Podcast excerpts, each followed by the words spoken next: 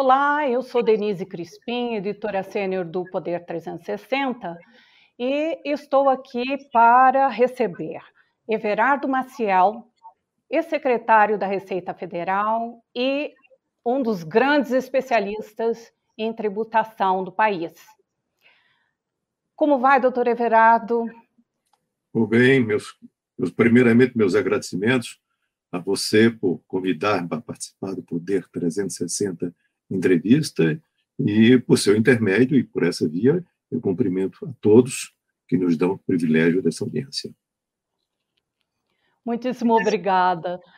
Nós trouxemos o doutor Everardo aqui para essa conversa sobre o projeto de reforma tributária do governo federal que foi enviado em duas partes para o Congresso Nacional.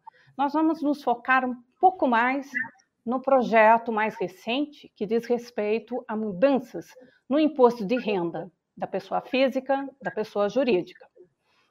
Como nós podemos ver, por exemplo, nesse primeiro quadro, que trata de uma maneira muito simples é sobre o aumento, a extensão da faixa de isenção do imposto de renda da pessoa física.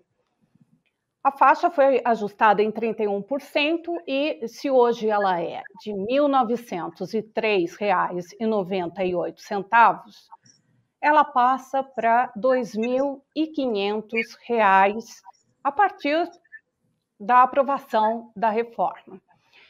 É, nós temos aqui um aumento de quase 6 milhões de contribuintes que vão ter de só declarar cada ano como isento, mas não terão de pagar, de recolher é, para a Receita Federal. É, ao que parece, esse ganho e, e, depois os reajustes que houve de 13% nas demais faixas é, do imposto de renda da pessoa física, eles é, é, vão gerar uma perda de arrecadação para a Receita Federal. Mas, ao mesmo tempo que a Receita Federal dá esse benefício, parece que ela retira também. E ela vai retirar de uma forma é, que todo mundo que paga imposto de renda vai sentir no bolso, que é limitando a quantidade de contribuintes que pode se valer do uh, desconto simplificado de 20% que é algo que, por sinal, doutor Everardo, foi o senhor quem criou esse, esse desconto simplificado. É, foi criado a época que eu estava... Foi Como... criado na época que eu estava à frente da Receita. Exatamente. Então, eu gostaria de uh, tratar, nesse momento, sobre. É, há uma lógica de realmente dar com uma mão e tirar de outra? Há benefícios em se fazer o reajuste da tabela do imposto de renda dessa forma, ou poderia ser de uma outra forma mais eficiente? Ah, primeiro, acho que nós devemos avaliar o que significa elevar esse limite de isenção de 1.903 para R$ 2.500. Uh, vou pegar desse conjunto de contribuintes que hoje se encontram entre o limite de isenção e R$ 2.500. E vou tomar a faixa mais alta, R$ 2.500. Uhum. Se eu tenho R$ 2.500 no final do ano, eu tive uma renda, R$ 2.500 mensais, uma renda anual de 30 mil reais. Exatamente. Esses 30 mil reais, se eu vou aplicar o desconto padrão, que é o mínimo que pode fazer, porque uh, qualquer desconto que não seja o padrão é maior do que ele próprio. É recolher o desconto mínimo de 20%. Nós estaremos falando de 6 mil reais. Tá. É, se eu vou subtrair os 30 mil reais dos 6, remanesce, remanesce um valor 24 mil reais. Se eu tomar o limite de isenção, que para efeito de simplificar, é, eu vou falar não 1.903,98, mas R$ 1.900. R$ 1.900 por 12 meses dá R$ 22.800. Que, subtraindo este valor dos 24 mil que nós tínhamos, sobra uma base tributável de R$ 1.200.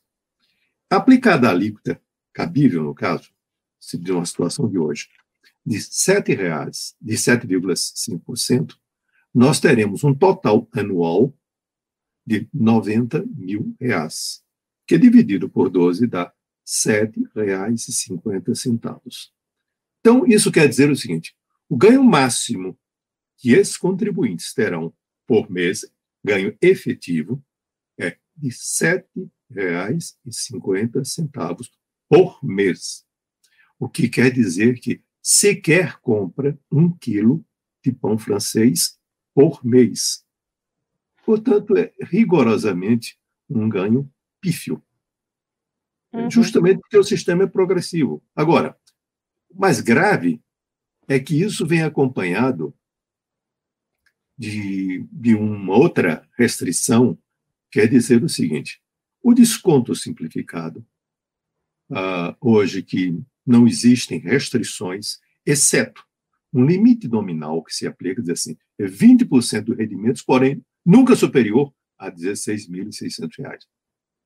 Pois bem, se diz que os contribuintes que se encontram entre 40 mil em diante não poderão uhum. aplicar o desconto simplificado.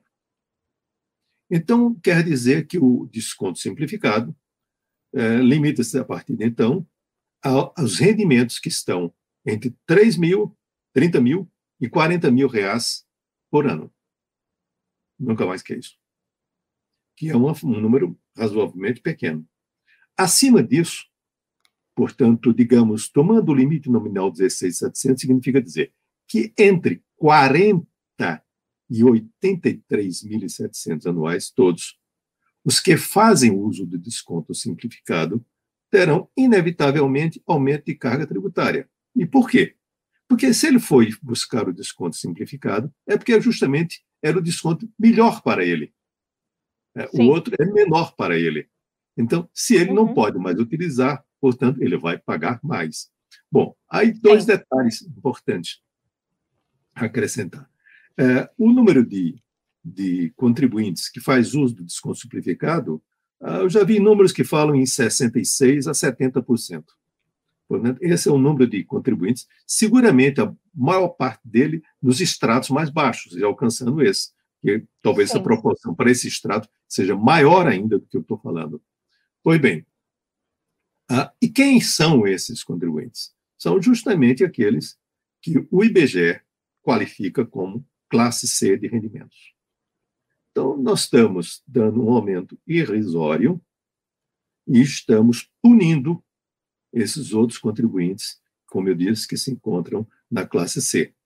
Uh, portanto, uhum. algo que eu não consigo compreender nem qual a lógica disso. O que é que se quis com isso? É. Eu vi um argumento que, ora, uh, isso vai estimular as pessoas a pedirem nota fiscal. Será mesmo? Será que isso vai realmente acontecer? Porque, veja bem, se eu vou pedir uma nota fiscal, eu vou poder deduzir da minha, na minha declaração de, de, de, de, renda uma parcela do que eu paguei. Sim. Uma parcela do que eu paguei. Não integralmente, porque deduz Sim. da base de cálculo. Pois bem, uh, se no fim sem uma nota, eu deduzo tudo. O efeito prático é esse. Quer dizer, não é por aí que se estimula pedir nota fiscal, não. Quer dizer, vai dizer assim, então, olha, se você vai pedir isso aqui, você vai ter um desconto um pouquinho maior do que o que você tinha. Tá? Uh, por outro, sobretudo, quem tem o ânimo de dar ou não a nota fiscal é a pessoa que está emitindo a nota fiscal, não quem está recebendo. A pessoa que está recebendo pode se estimular, pode sentir-se estimulado ou não, mas em menor proporção de quem está emitindo a nota fiscal. Sim. Agora, tem um outro fator que me chamou a atenção nessa proposta, é o seguinte. É, primeiro, ela não corrige, é, não faz o reajuste que se devia é, na tabela do imposto de renda, que ficou, passou desde 2015 sem nenhuma vírgula de, de reajuste. A segunda coisa é que havia uma expectativa de que na proposta fossem criadas outras faixas, ou seja, que a progressividade do imposto de renda para a pessoa física é, é, ela realmente se consolidasse, fosse se estendendo. Porque o que nós temos hoje é uma situação muito complicada, muito estranha, que é, quem ganha 5.300 reais por mês e um centavo, ele vai pagar na mesma faixa é, de 27,5% que uma pessoa que vai ganhar, sei lá, 20, 30 mil, que está no topo da pirâmide. O senhor acredita que aumentar a faixa, as faixas, o número de faixas, com maior progressividade, e de outro lado, que é, fazer um reajuste acertado é, é, desde 2015 seriam melhores soluções? É, é possível, é possível. Isso não dá para falar-se abstratamente sem um exercício concreto, porque era preciso verificar qual o impacto que teria é, uma revisão, fosse ela qual fosse. Eu não sou dos que defendem revisão com base em correção monetária. É, isso é uma coisa que não existe em nenhum lugar do mundo e nunca foi bom para o país. Então, acho que se agora rever uma tabela de imposto de renda que é traduzida em valores nominais, sim, isso é algo natural, normal, é, para prevenir aquilo que a doutrina chama de fiscal drag, é, que eu peço desculpa porque eu não, não sei como traduzir essa expressão, não tenho uma boa forma de traduzi-la.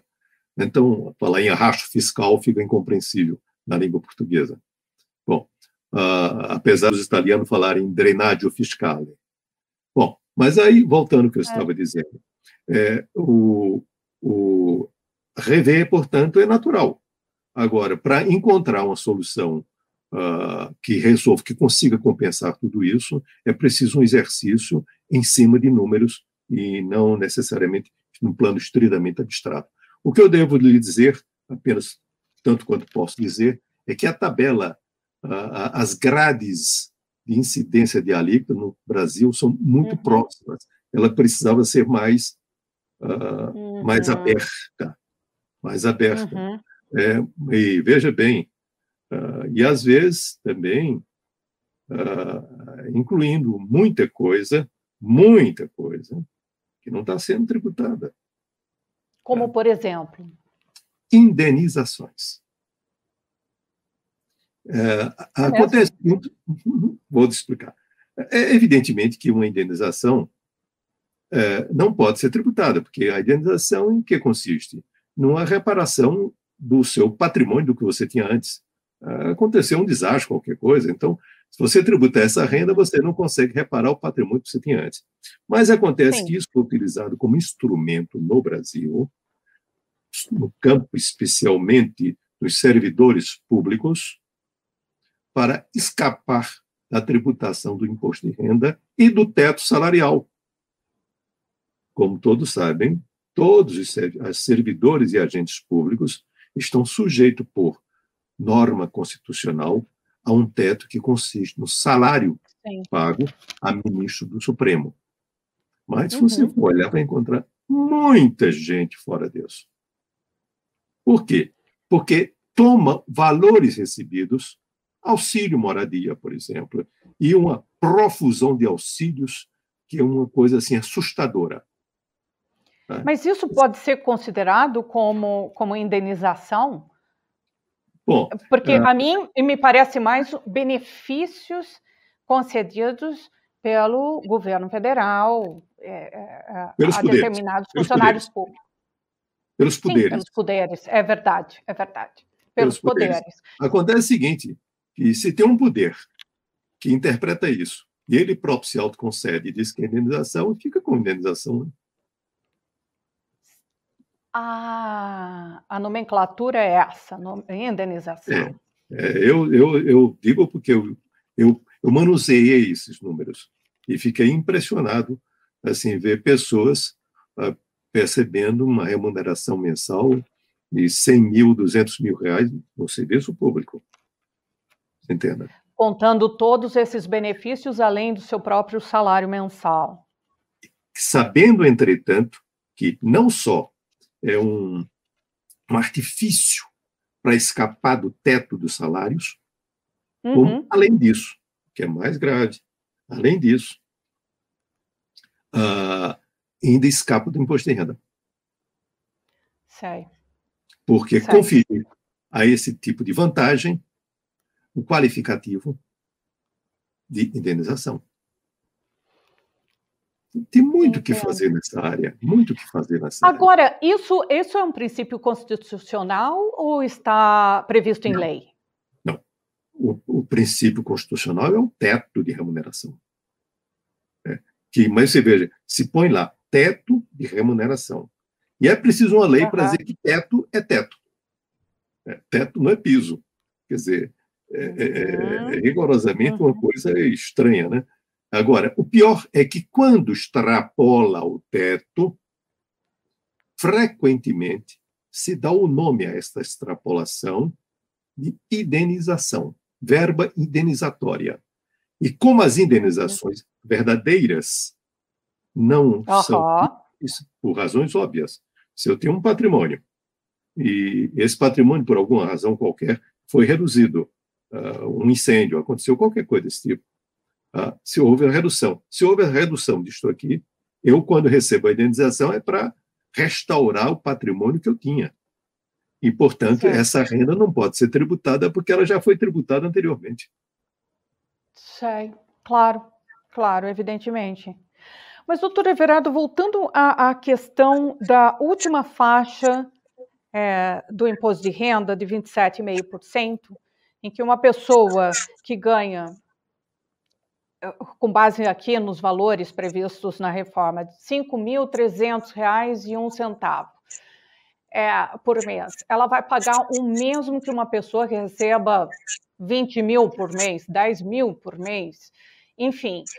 É, Aqui a gente não tem um quadro de injustiça é, e mais, não haveria como estender para que definitivamente o topo da, da pirâmide social, econômica e social do Brasil pagasse mais imposto de renda? Sim, isso é verdade você está dizendo, tem dúvida nenhuma. Agora, preciso lembrar que a Constituição diz que a progressividade se dará na forma da lei. Então, é a lei quem vai estabelecer isso. Então, não se pode entender previamente como sendo um, uma norma que pode ser vista como inconstitucional. Agora, se do outro lado, se do outro lado uh, uh, não tem nenhuma inconstitucionalidade nessa Constituição, é razoável uh, que se pensasse numa, numa estrutura de aplicação de alíquotas do imposto de renda mais aberta, menos fechada. Aqui é como como no salário dos servidores. Hoje, quase o piso dá bate com o teto. Os dois ficam iguais, quando Sim. deveria ser uma coisa mais aberta. Assim, quase quando uhum. você entra, já entra pelo teto. E, nesse caso aqui, em relação ao imposto de renda das pessoas, se acontece alguma coisa desse tipo, poderia elastecer isso sim, sem dúvida nenhuma. Sem dúvida uhum. nenhuma. Mas é preciso ter, prestar atenção, Denise, que eh, será que isso uh, haveria uma iniciativa se os que vão decidir, o que vão propor, seriam alcançados por isso? Eles não seriam alcançados se eles sonegarem, se houver não, não, invasão não, fiscal. Não, se aumentar essa progressividade, ela pode uhum. alcançar os que propõem e, e decidem. Oh, oh, claro. Ah, aquela claro, frase claro. de Giordano Bruno, é, que, que ingenuidade é minha pedir a reforma do poder aos donos do poder. Está bem certo isso. Parece que essa é, a, é o princípio que conduz. Mas, é, volta, indo para um novo ponto, e eu gostaria que apresentassem o novo card é, que trata de imposto de renda da pessoa jurídica, em que o governo, é, o Ministério da Economia, mais especificamente, propôs uma redução de cinco pontos é, na alíquota do imposto de renda. Aqui, nesse caso, está somado com a CSLL, a Contribuição Social sobre Lucro Líquido. Mas é, haveria uma redução de cinco pontos percentuais. O ministro Paulo Guedes já tem sinalizado com a possibilidade de é, uma redução maior, de 10 pontos percentuais. E aqui nós temos novamente um jogo de dar um benefício e de retirar. E essa retirada se dá justamente pela tributação da divisão dos dividendos da empresa, que agora era isenta e agora passa para 20%. É, eu gostaria, doutor Everardo, que o senhor explicasse um pouquinho para todos nós como isso vai impactar o setor produtivo. Bom, vamos colocar algumas premissas para desenvolver o meu raciocínio. Denise, só quem paga imposto é pessoa física. É pessoa jurídica é uma ficção jurídica. É um meio que pode, pelo qual pode haver uma antecipação ou postergação de um imposto que, no final, impacta sua pessoa física. Vamos tentar dizer isso de uma maneira bem didática. A pessoa física paga imposto quando compra uma mercadoria é o imposto incidente sobre o consumidor. Tá? O contribuinte de direito é a empresa que vendeu, mas o contribuinte de fato é o consumidor. Sim. Porque no preço está embutido o, o imposto que vai ser recolhido pela empresa. A pessoa física paga também impostos na condição de proprietária.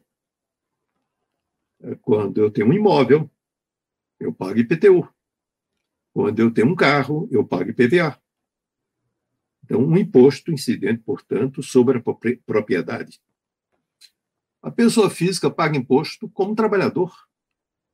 Uhum. É o imposto que incide sobre a atividade laboral. O imposto de renda da pessoa física, que incide uhum. sobre os uhum. trabalhadores. E, por fim, paga imposto como investidor. Ele é consumidor, proprietário, trabalhador ou investidor. Como investidor, ele paga imposto por duas vias. Ou paga imposto como investidor no mercado financeiro, ou investidor na condição de sócio das empresas.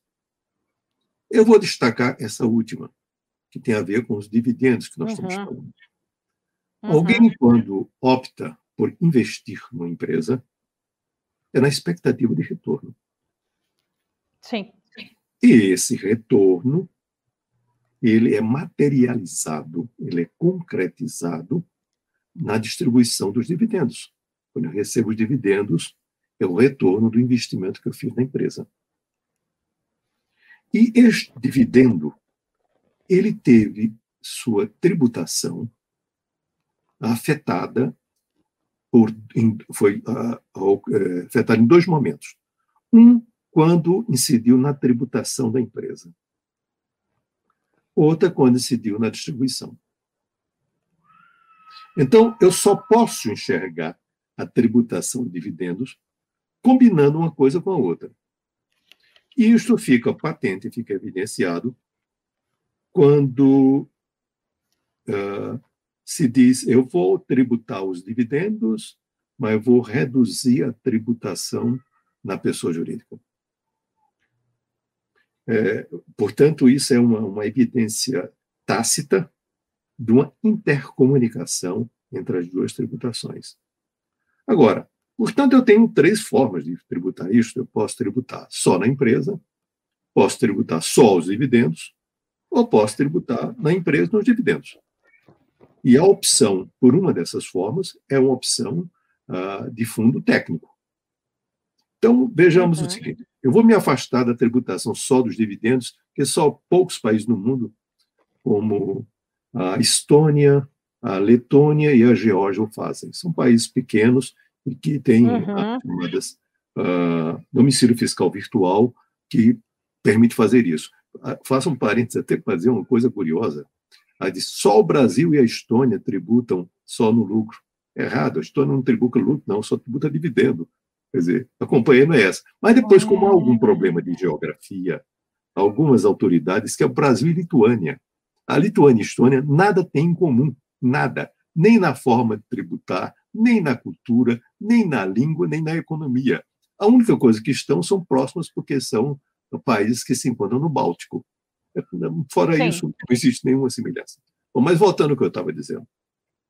Ah, então, o que eu tenho que efetivamente comparar é a tributação na pessoa jurídica e no dividendo, e apenas na pessoa jurídica. E eu vou utilizar algumas, alguns critérios de avaliação. A tributação só na pessoa jurídica previne um tipo de sonegação e dificílimo controle fiscal. É a chamada distribuição disfarçada de lucros. Distribuição disfarçada de lucros, o que quer dizer isso? Uh, se eu vou ter uma tributação dos dividendos, um bem para meu próprio uso, um automóvel, um imóvel, eu posso tentar mascarar e comprar em nome da empresa, porque ao fazer isso, eu estarei não só uh, construindo uma despesa dedutível, como prevenindo a tributação de dividendos. Porém, se os dividendos não são tributáveis, eu não preciso fazer uso disto que vem a ser uma infração fiscal, que é a distribuição disfarçada de lucros.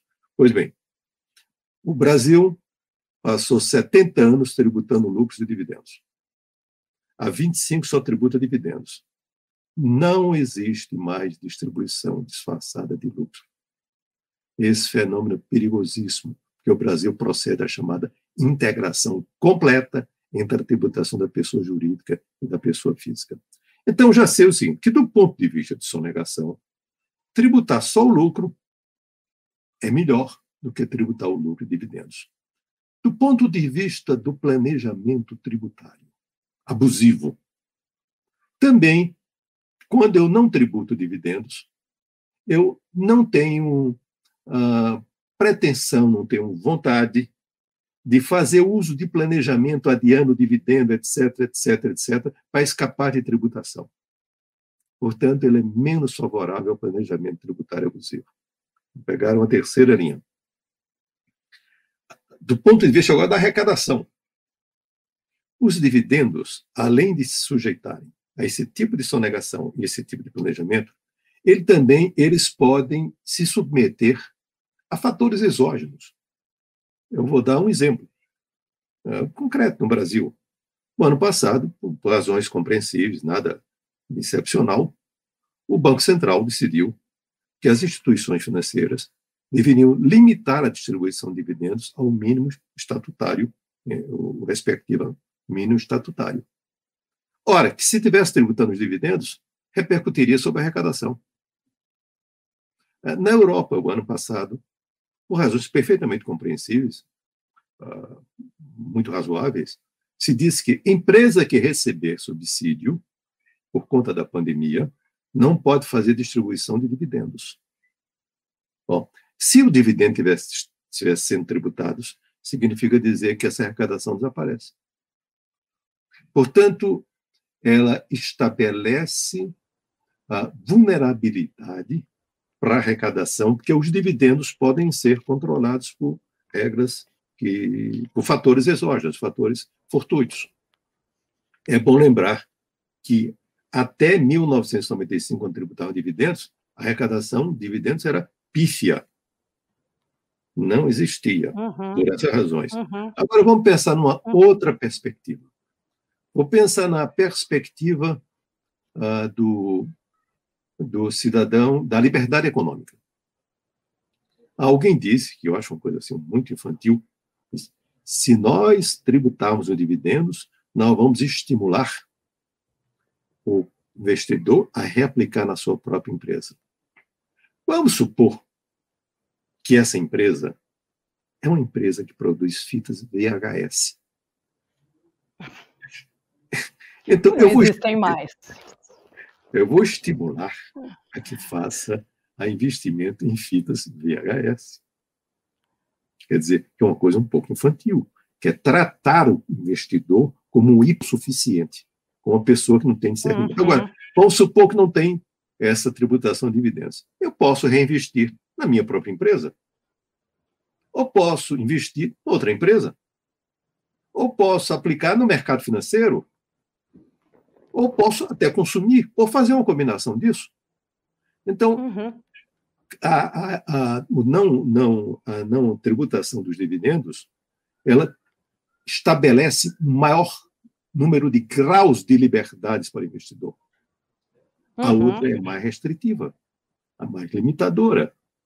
Então, agora, mas no final de contas, se pode perceber o seguinte: no gráfico que você mostrou, se uhum. fala em redução de cinco pontos percentuais na pessoa jurídica. E tributação de dividendos de 20%. É porque, na perspectiva da arrecadação, isto é um elemento fático, há uma relação de 1 para 4. Um detalhe. Sim. Acontece que os cinco não são de uma só vez, os dividendos são de uma só vez. Então, portanto, há uma diferença do correspondente a 10% na tributação de dividendos em relação aos demais. Portanto, um aumento uhum. de tributação visível aí. Houve, assim como dizer, um descasamento das duas coisas. Agora, nós não estamos falando de lucro presumido. Porque no lucro presumido. Ah, sim. No lucro presumido, aí a coisa fica uma coisa caótica. Ah, é, só para explicar que as empresas podem é, optar para é, calcular o imposto de renda com base no lucro real ou no lucro presumido. A grande ou maioria das empresas no país é sim, opta pelo lucro presumido, pelo que eu sei. Então, assim, teria a proporção, grosso modo, assim, em grandes números, a uns 4 milhões de empresas que estão no Simples, 850 uhum. mil que estão no lucro presumido, e um número entre 140 e 150 mil que estão no lucro real. Portanto, vê-se que a imensa maioria estão no Simples, está no Simples e no lucro presumido. Sim. A imensa maioria. Pois bem, então, vamos ao lucro presumido. Bom, o que vem a ser lucro presumido? Lucro presumido quer dizer o seguinte: olha, nós não vamos apurar o imposto pela via real. Isso foi algo criado no Código Tributário Nacional na segunda metade dos anos 60. E vamos estabelecer o seguinte: vamos fazer um acordo. Vamos fazer uma presunção. Ah, uma presunção, presunções no direito tributário é uma coisa muito comum no mundo inteiro. Então, vamos fazer uma presunção em que consiste essa presunção? Dizer o seguinte: no caso desse prestador de serviço, olha, vamos admitir que a minha base de cálculo para incidir os impostos será 32% do meu faturamento. Agora, em contrapartida, se eu tiver prejuízo, eu pago. Se eu tiver prejuízo, eu não compenso em exercícios subsequentes. Se eu tiver prejuízo, se eu tiver no, nesse, nesse regime, eu digo que não posso ter nenhum tipo de incentivo fiscal. Incentivo fiscal. Né? Ah. E, e, e, por via indireta, é impossível você fazer planejamento tributário com isso. Impossível. Porque só pode fazer uhum. sonegação. Bom, então nós fazemos um acordo. É, é um, a presunção, nesse caso, é um acordo que o, o, fisco faz com o contribuinte. Um acordo generalizado, um acordo aberto por uma lei. É. Uhum. E então é, é, o que os franceses chamam de forfait. É, vamos fazer um uhum. forfait, quer dizer, vamos fazer um acordo. Olha, nós não vamos apurar nada, fica bom para você, fica bom para mim, e esse percentual é dado por uma lei. Quer dizer, não é arbitrário, não. A lei diz uhum. todos que se encontram nessa condição podem fazer uso disso. O lucro presumido é opcional, ele não é obrigatório.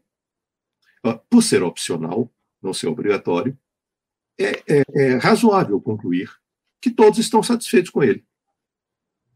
Porque se não estiver satisfeito, ele sai. A porta está aberta. Bom, agora veja uma coisa. Uhum. Se eu vou tomar a alíquota efetiva do lucro presumido, ela é de 2,5%. Do lucro real, 0,99%. Portanto, ela paga relativamente mais do que o lucro real. Ora, se paga relativamente mais, e sendo opcional, por que, é que as pessoas fazem a opção por ele? Ah, aí está a chave da história. É, uhum. Ele dá segurança jurídica. Encerra o assunto. Ele Mas tem... segurança jurídica em que sentido? Ninguém se discute mais nada, não dá litígio. É, ninguém vai dizer, perguntar se essa despesa que você fez é necessária ou não é necessária. Que isso fica a juízo do Sim. fisco. Aqui não, não, não, não tem. Eu estabeleci, eu fiz um, um trato de um porto seguro. Um acordo de cavalheiros. É, um porto seguro. Cavalheiros e damas também. Damas também, né? Por que não? Então, dizendo o seguinte, então, um acordo, enfim, se decidir sobre. Além de, dessa segurança, é muito simples. Para eu calcular o imposto, eu não tenho que fazer mil contas, fazer ajuste, lucro real, e veja o que, que aconteceu, o que, que tem agora, norma contábil. Não, não, não. Multiplica uma alíquota para uma base de cálculo que está encerrado.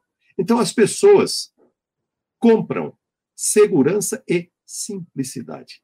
É como se eu pagasse um seguro para ter isso. Ah, e, e, e, portanto, como eu mostrei, pagando relativamente mais. Então, vejamos o seguinte: se eu aplicar essa alíquota que está na pessoa do lucro real que nós acabamos de falar, no lucro real, é, para o lucro presumido, a redução na alíquota é de 1,6%. Aham. Se Isso eu for usar dizer... a regra do 1 para 4, Uhum. Os dividendos, sem que houvesse necessidade disso, deveriam ser tributados em 6,4% na ótica do fisco. Não é na ótica do contribuinte, não. Na ótica do fisco. Entretanto, em lugar de 6,4%, tem uma alíquota de 20%. Portanto, é, é uma forma disfarçada, dissimulada, de aumentar a tributação justamente no regime simples. Sei, mas aí o que, que o fisco está querendo, enfim, o Ministério da, da Economia está fazendo é, de alguma forma, pressionando as empresas que pagam pelo lucro presumido a migrar para o lucro real? Sim. No fundo, isso.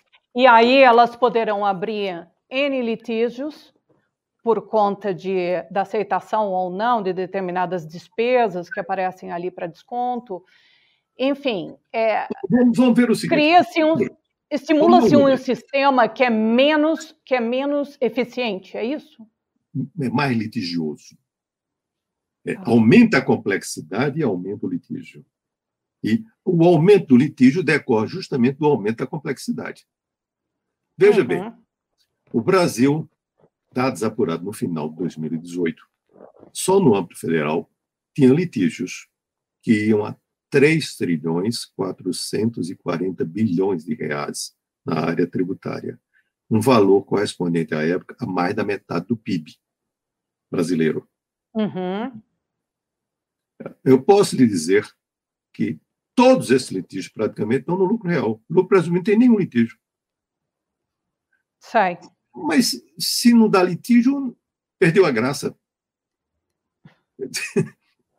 Mas a graça para quem? Bom, esse aqui, essa pergunta fica implícita. Porque a gente sabe também que o litígio é, na área tributária é algo que se rola por muitos anos até que haja uma solução final definitiva. Enfim, é... Vamos dar um não exemplo. Não é um bom é, negócio, né? É, não, sem dúvida nenhuma. O litígio é uma coisa detestável, deplorável, é uma coisa abominável. É, você veja bem, o Brasil, vamos pegar um campo da atividade é, econômica. O Brasil desenvolveu, teve, teve um desenvolvimento muito importante na área de prestação de serviços médicos. Tornou-se uma coisa uhum. bem qualificada, bem qualificada, em termos de hospitais e clínicas, e sendo uma referência internacional. Né? Quantas vezes eu vi Sim. gente do exterior, da Europa, dos Estados Unidos, ia fazer tratamento nos hospitais e clínicas brasileiras. Pois bem, uh, quase todos esses hospitais e clínicas estão tributados no regime do lucro presumido. Uhum. Então, assim, nós damos. Veja, veja um absurdo. No momento de uma crise sanitária. Então, eu vou aumentar a tributação justamente sobre os prestadores de serviços médicos. Uhum. Dizer, isto, apenas como exemplo, isso, como diria o saudoso Roberto Campos, é de uma burrice desumana. Uhum. Quer dizer, não uhum. tem. O que fazer com isso?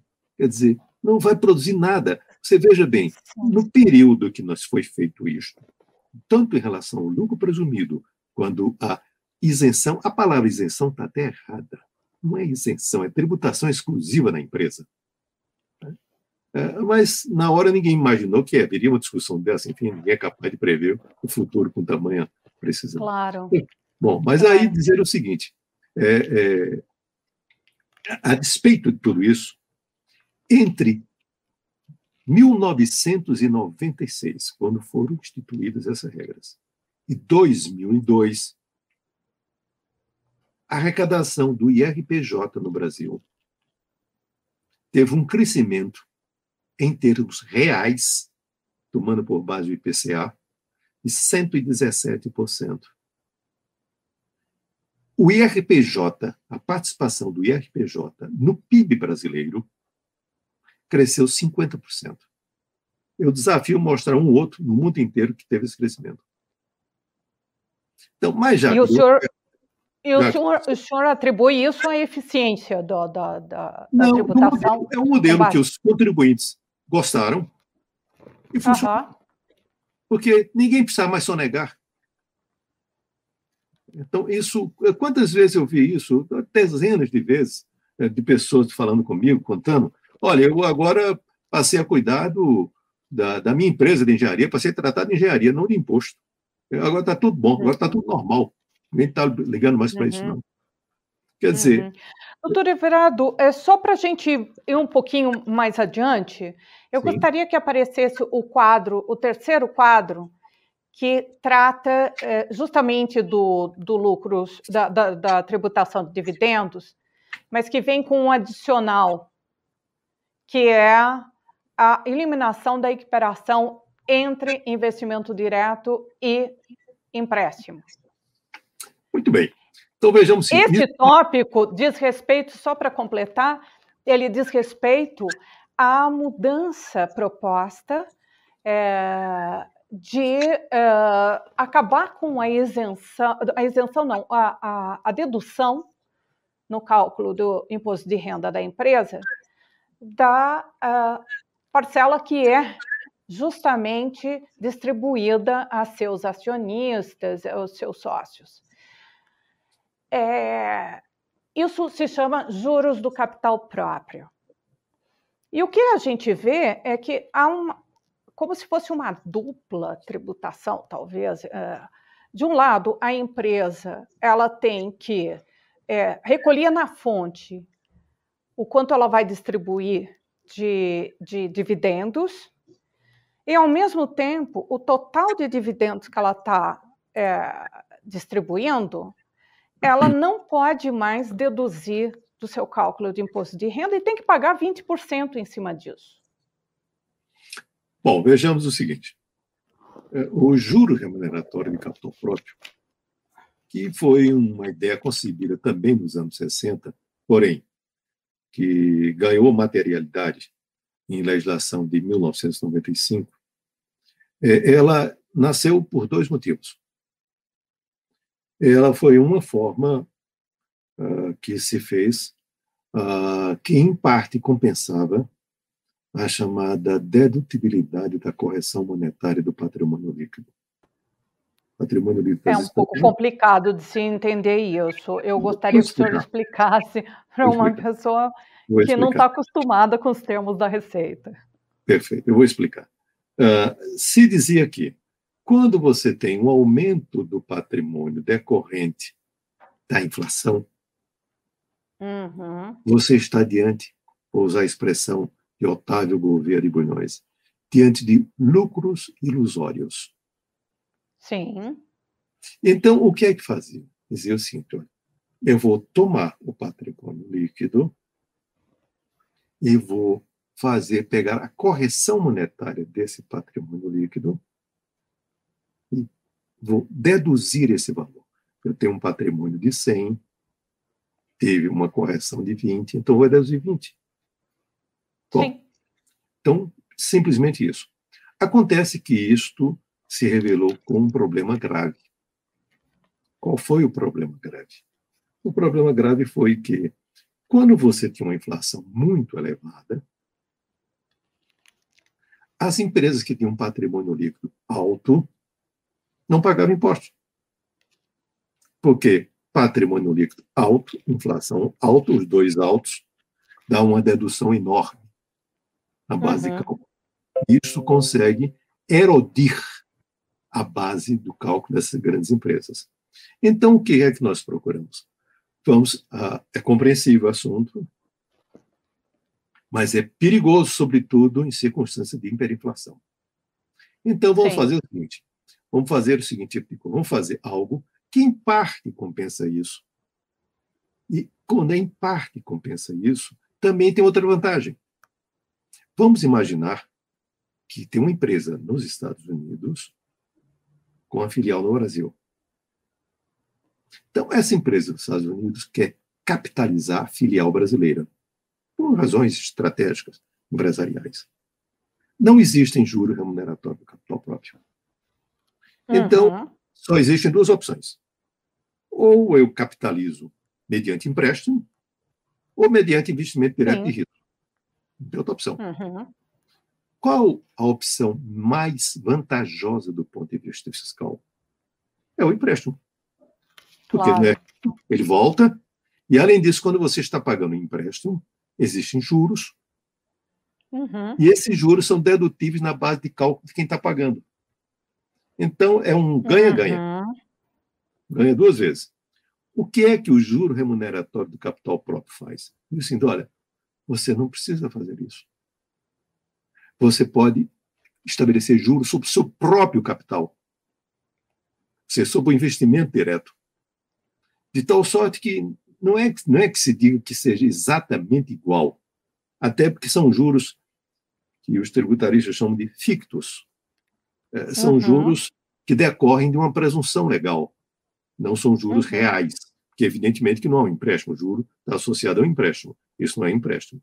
Pois bem, Sim. com isso se, diria assim, estabelecia uma relativa indiferença entre fazer o investimento direto ou então recorrer ao empréstimo. De tal sorte isso foi eficiente, eu não posso dizer que se deva apenas a isso. Mas, no ano que se introduziu isso, no ano subsequente, subsequente, uhum. houve uma inversão entre se você tinha três reais em, em empréstimos e um em, em, investimento direto. No ano seguinte, deu três investimentos diretos, um em empréstimos. Você trocou o sinal. Uhum. Então, isso significa que é, a gente pode esperar que seja retomada essa lógica do empréstimo. Como é que eu faria? No caso, e, e investimentos diretos caiam. É, é possível, quer dizer, com certeza o empréstimo ficará mais vantajoso, mas também eu próprio prefiro fazer uma aplicação no mercado financeiro onde sou tributado com 15%, tomar emprestado e descontar. Ou seja, dá lugar a sofisticados, elaborados planejamentos tributários. Uhum, uhum, Agora, uhum. quer ver a coisa curiosa, Denise? Ah, se diz ah, isto porque isso só tem no Brasil. Primeiro, precisa acabar com essa história de que só tem no Brasil é ruim. Não. Pode só existir aqui e ser bom. Quer dizer, é preciso ter um pouco mais de autoconfiança e não ter essa uhum. autoestima tão num nível tão baixo. Ou seja, é preciso admitir que é, que é possível raciocinar aqui, que é possível pensar aqui. Quer dizer, eu não preciso alugar cérebro para pensar como os outros pensam fora. Bom, eu poderia dar inúmeros casos onde o Brasil foi pioneiro no mundo inteiro. Vou citar o último, né, mas tem muito mais do que isso. A internet, né, na administração tributária. O Brasil virou um padrão de ah. referência nacional. Sim, Agora, eu acompanhei isso. Eu sei disso, por isso que eu estou o início. Você tem os outros, uh, porque você não era nascida ainda, uh, que o Brasil fez bem arrojadas nesse mesmo campo. Pois bem, mas aí voltando ao que eu estava dizendo. Agora, qual é a curiosidade?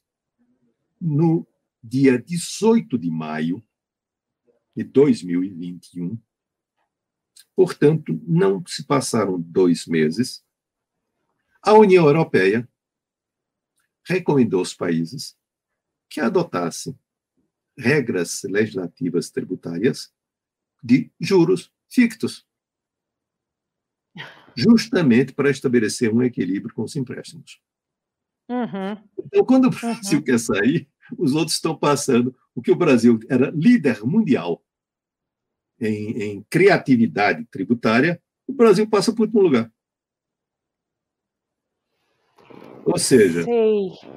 isto reproduz os 7 a 1 da Alemanha no Brasil. É derrota dentro de casa. Tudo que é apresentado como o mais, o porém, das propostas de redução de alíquota nessa reforma, principalmente do imposto de renda, ela, na verdade, acaba sendo como um tiro no pé. Ela é enfim, para o contribuinte, para a Receita Federal, para o Tesouro Nacional, obviamente que isso vai trazer um aumento de arrecadação, que era algo que o próprio governo federal dizia não querer nessa proposta. Mas vai, e isso foi, inclusive, hoje é, esclarecido e apresentado pela própria Receita Federal. É, ou seja, em termos de até de objetivo, a reforma do imposto de renda ela está se traindo e ainda assim é levada adiante. O senhor acha que na tramitação tudo vai mudar? Bom, eu, você está perguntando o, o que eu gostaria. Bom, pode ser o que o senhor gostaria que acontecesse e que se apresentasse? Tira a correção na tabela de imposto de renda, tire a questão do antecipação de reavaliação de ativos, joga o resto fora. Seja, isso são imóveis, o que o senhor estava mencionando. Isso, patrimônio, uhum. imóveis, nomeadamente. Então, uhum. dizer o seguinte, joga o resto fora. Sabe? Isso é a vanguarda do atraso.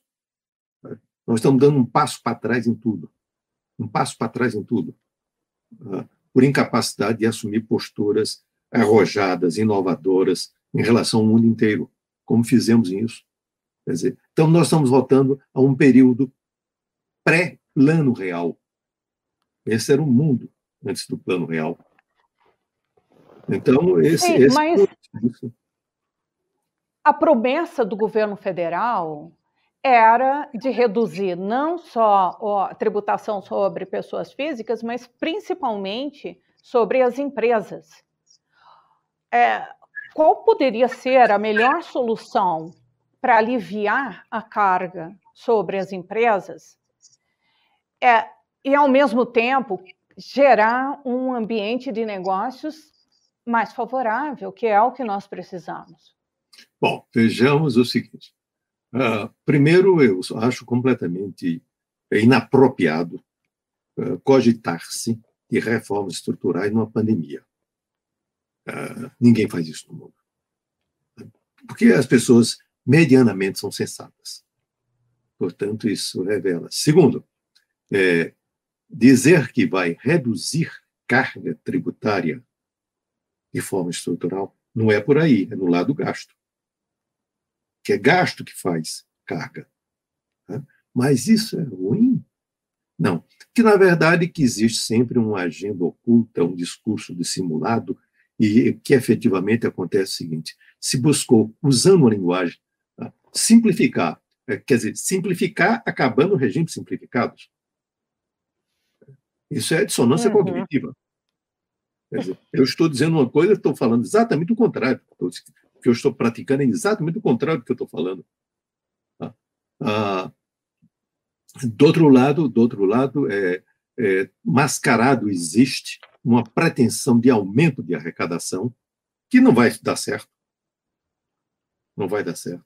Um aumento de pode dar certo no curto prazo.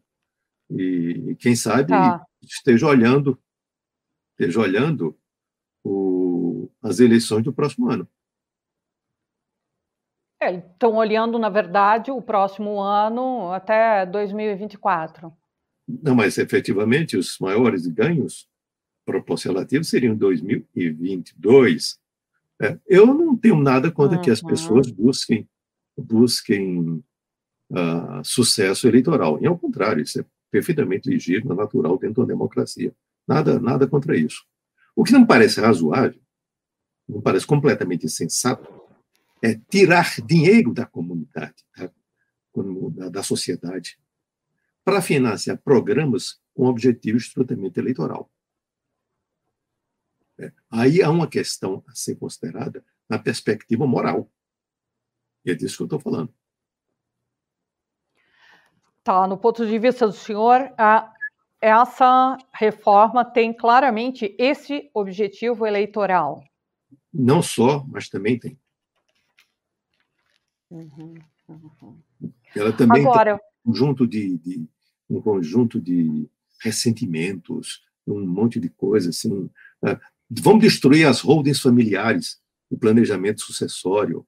Vamos punir os artistas e atletas, dizendo que eles não podem mais ser tributados no lucro presumido. Eu já estou vendo aí vários artistas uh, se posicionando, atores e outros, assim, mas por que essa essa indisposição com, com esse segmento, esse segmento da cultura, uma coisa assim, um atraso. Sim, mas não só com o segmento da cultura, mas em geral o segmento setor imobiliário, o setor imobiliário, o setor hospitalar, setor educacional, setor de telecomunicações às vésperas de entrar no leilão de 5G. Eu vejo uhum. todos eles dizem destruir também uma, uma, um segmento que se, se consolida, robustece, que esse segmento alcançado pelo lucro presumido, essas 850 mil empresas, que, na verdade, é talvez a, perspectiva de construção de uma classe média robusta no país. Né? É, problemas existem? Claro que existem problemas. É, sem dúvida, sempre existirão problemas. É uma, uma arrogância absoluta pensar que eu tenho a forma para resolver todos os problemas todo o tempo. Não, corrige os problemas, está aparecendo um problema pontual, um outro. Não, mas não se faz assim, se joga água, como se diz popularmente, água suja com a criança da bacia. Uhum, uhum. Agora, há ainda um, um, quarto ponto que nós iríamos abordar, que eh, tem a ver com um outro aspecto da tributação das pessoas jurídicas, das empresas, que é a criação da contribuição sobre bens e serviços, que é a fusão do PIS e da COFINS. Nesse caso, é, aqui nós colocamos ah, as alíquotas, na verdade, é, dos regimes cumulativo e não cumulativo, é, é que hoje são de 3,65% a 9,25% e que passariam com a reforma linearmente todos a 12%. É, já está mais do que claro que essa mudança ela vai penalizar alguns setores que são muito importantes na economia brasileira, entre os quais o agronegócio. É, assim como para o imposto de renda já há, digamos, entidades empresariais organizadas para pedir que não haja pressa na tramitação, que tudo seja abordado com muito cuidado no Congresso Nacional. Também nesse caso, vai requerer atenção e, e, e enfim, cuidado para não desfavorecer setores chaves. O senhor acha que vale a pena realmente é, é, fundir PIS e COFINS e ainda mais desse jeito? Bom, vamos ver o seguinte. Me permita usar uma imagem. Uh, vou fazer uma pergunta retórica. Uh, se eu misturar água com água, dá água. Ora, PIS é igual a COFINS. Tanto que, uh, usualmente, vocês, jornalistas, se referem ao PIS, COFINS. Sim. Porque são só. Então, e pior, você até o pagamento do, desse, desse, dessa, dessas contribuições, você faz por um único documento de arrecadação. É tudo igual. Então, mas para que, que eu vou fazer essa fusão? Estou fundindo duas coisas iguais? Bom, Sim, mas ele é acumulativo. Não, não, não. É fusão... algo que se. Não, não, aí são duas coisas diferentes. Uma coisa é tá. PIS e COFINS, ambos, ambos os tributos, têm um regime cumulativo e um regime não cumulativo. Sim. Tá certo? Agora, mas os dois, o cumulativo do PIS é igual ao cumulativo da COFINS, o não cumulativo do PIS é igual Sim. ao não cumulativo da COFINS. Não são iguais. Sim. Essa perspectiva. Então, diz para simplificar. Simplificar. Vai simplificar o quê? São iguais. Então, é um discurso que não está claro o que é está atrás. Então, Sírio, mas é, PIS e COFINS são literalmente iguais? Não. Há situações peculiaríssimas onde há uma diferença, mas não relevante. Diria que 99,9% iguais. Uma diferença na destinação dos recursos. Ah, sim. Isso sim. COFINS é para a Seguridade Social. E, e PIS e COFINS financia salarial e seguro-desemprego. Uhum. Como ele uhum. vai para a Seguridade Social, será que é razoável pensar que está querendo acabar com o abono salarial e o seguro-desemprego e não está querendo enfrentar um problema de frente? Será isso? É uma hipótese a investigar. Porque, bom, segundo. Mas a, a, só, só uma questão. É, está já delineado a destinação do Sim. CBS? Para o Seguridade Social. Porque se não fosse assim, como é que eu vou repartir entre eles? Arbitrando? Pois é, ele, ele tinha até essa finalidade, né? o fato de que é, é cada um era independentes, eram gêmeos independentes, né? Um ia para um lado, o outro ia para o outro. A contribuição, a Constituição diz que a contribuição sobre o PIS, sobre o PIS tem essa finalidade, sobre a COFINS tem essa finalidade. Exatamente. Se eu faço a fusão, matei essa história. Bom, mas tem outra. Se diz o seguinte: PIS e COFINS têm litígios. Sim, tem. Ah, todos no regime não cumulativo. Nenhum no regime cumulativo.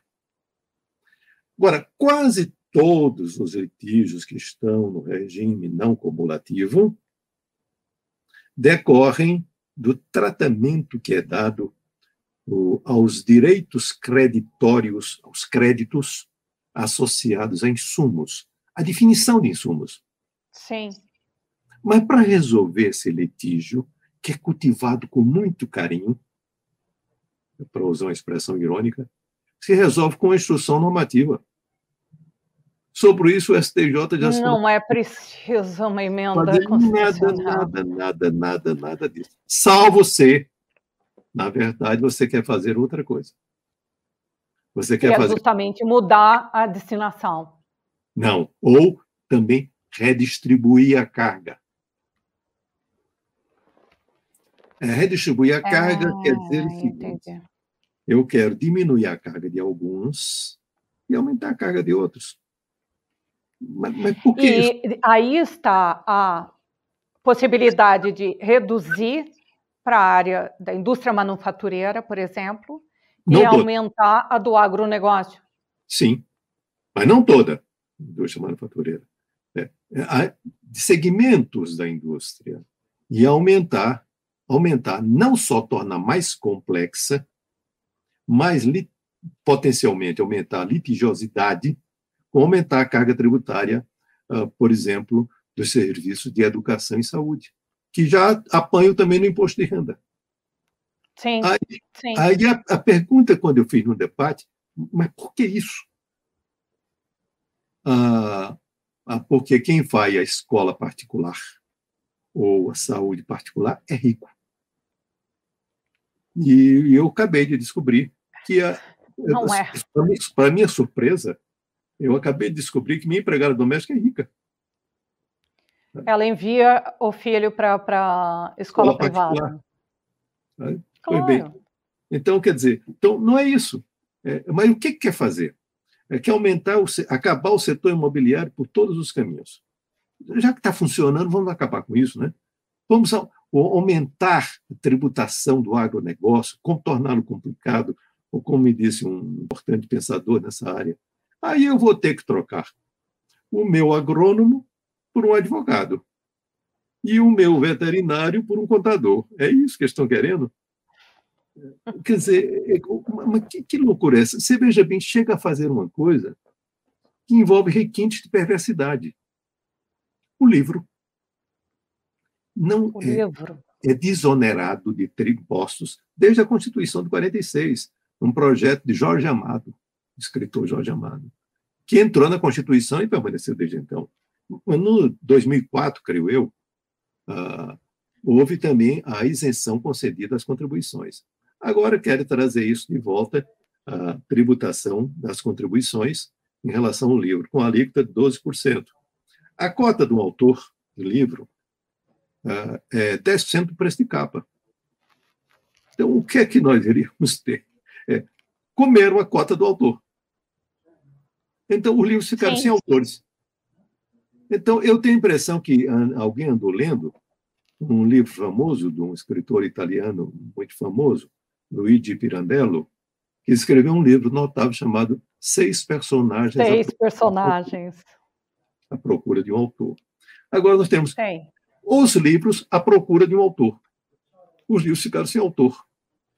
Mas ainda mais há uma questão que é a seguinte: o Ministério da Educação é o maior comprador de livros, porque a maior produção de livros no Brasil é didática. 50%. É. Então, e da mesma forma, se há uma tributação maior sobre ensino privado, sobre o setor médico hospitalar, é, isso significará, inevitavelmente, um aumento de preços. A gente pode vislumbrar algum tipo de pressão sobre serviços públicos de saúde e Sim. educação. Sim. E também um maior gasto para o Ministério da Educação? Sem a menor sombra de dúvidas. Está absolutamente certo o seu raciocínio. Agora, mais se disse como se isso fosse verdade. Vou admitir como verdadeiro, que não é verdadeiro. Mas aí a geladeira vai cair o preço. Como se a pessoa diminuindo o imposto diminuísse o preço. Mas vamos supor que isso fosse verdadeiro. Aí nós chegamos nesse. Se fosse verdadeiro. É, pois bem. Então eu teria o seguinte: você tira seu filho da escola, mas fica com duas geladeiras dentro de casa. Nossa, que, Bom, que benefício. Bom, então é o seguinte. Não então, faz nenhum sentido isso. Mas assim, não tem nenhum sentido, não tem nexo nenhum. Assim, é, é, consegue uma coisa fantástica. É, esses projetos conseguiram uma coisa fantástica em relação aos contribuintes. Unanimidade contra. Tá? Nunca ninguém conseguiu fazer isso. Isso eu tenho que reconhecer esse mérito. Eu tenho que reconhecer esse mérito. Foi coisa fantástica, impressionante. Conseguir a unanimidade contra. Não tem um setor que eu converse, um setor que eu converse, desde o banco, desde o banco até a escola, passando pela saúde, pelo agronegócio, que não esteja insatisfeito. As razões são diferentes, os motivos são diferentes, mas todos insatisfeitos. Não agrada ninguém. Mas, é, retomando só um ponto, como é que nós podemos criar um modelo, um sistema tributário que seja capaz de realmente alcançar os contribuintes que têm lucro maior, renda maior e que hoje em dia passam praticamente ao largo do, da boca do leão?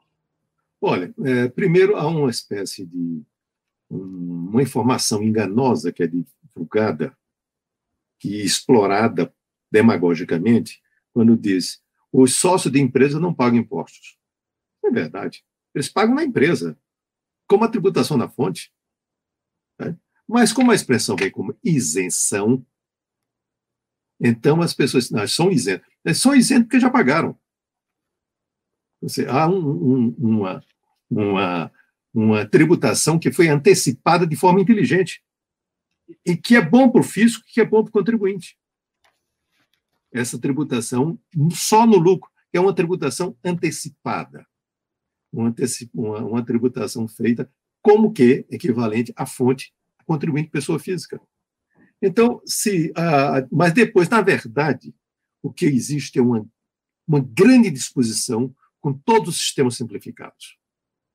Ah, o uhum. Brasil conseguiu desenvolver, por exemplo, na área médica, como eu disse, serviços ah, de reconhecida qualidade no âmbito internacional. Então, se isso deu certo, vamos acabar com isso. O Brasil teve sucesso, ah, não apenas por conta tributária, isso é verdade, mas tem alguma participação, sucesso no agronegócio. Tá? Em alguns setores, são setores de referência no plano mundial. Então, vamos bater pesado nisso, para se consegue destruir. Ou seja, percebe-se que no Brasil, a marcha da insensatez acelerou seu passo. Uhum. Agora, o senhor mencionou a, a tributação de um sócio da empresa, de empresa. Mas muitas pessoas não são sócias de empresas e ainda assim elas têm ganhos muito altos. E se nós formos ver uma pessoa que tem uma remuneração mensal de pouco mais de 4 mil reais, é tributada, e, e é tributada, eh, a mordida realmente é, é, é forte. Mas Como veja bem. Se tributa, é, não, pessoa isso, física. Isso é, isso é, um outro, isso é um outro campo, é o que nós falávamos no começo. Isso é a tributação da pessoa física. Isso é uma outra coisa. Essa é uma coisa sim, completamente diferente. Sim, sim. Não sim, tem a ver com o que nós estamos falando aqui. No começo, nós falamos sobre isso.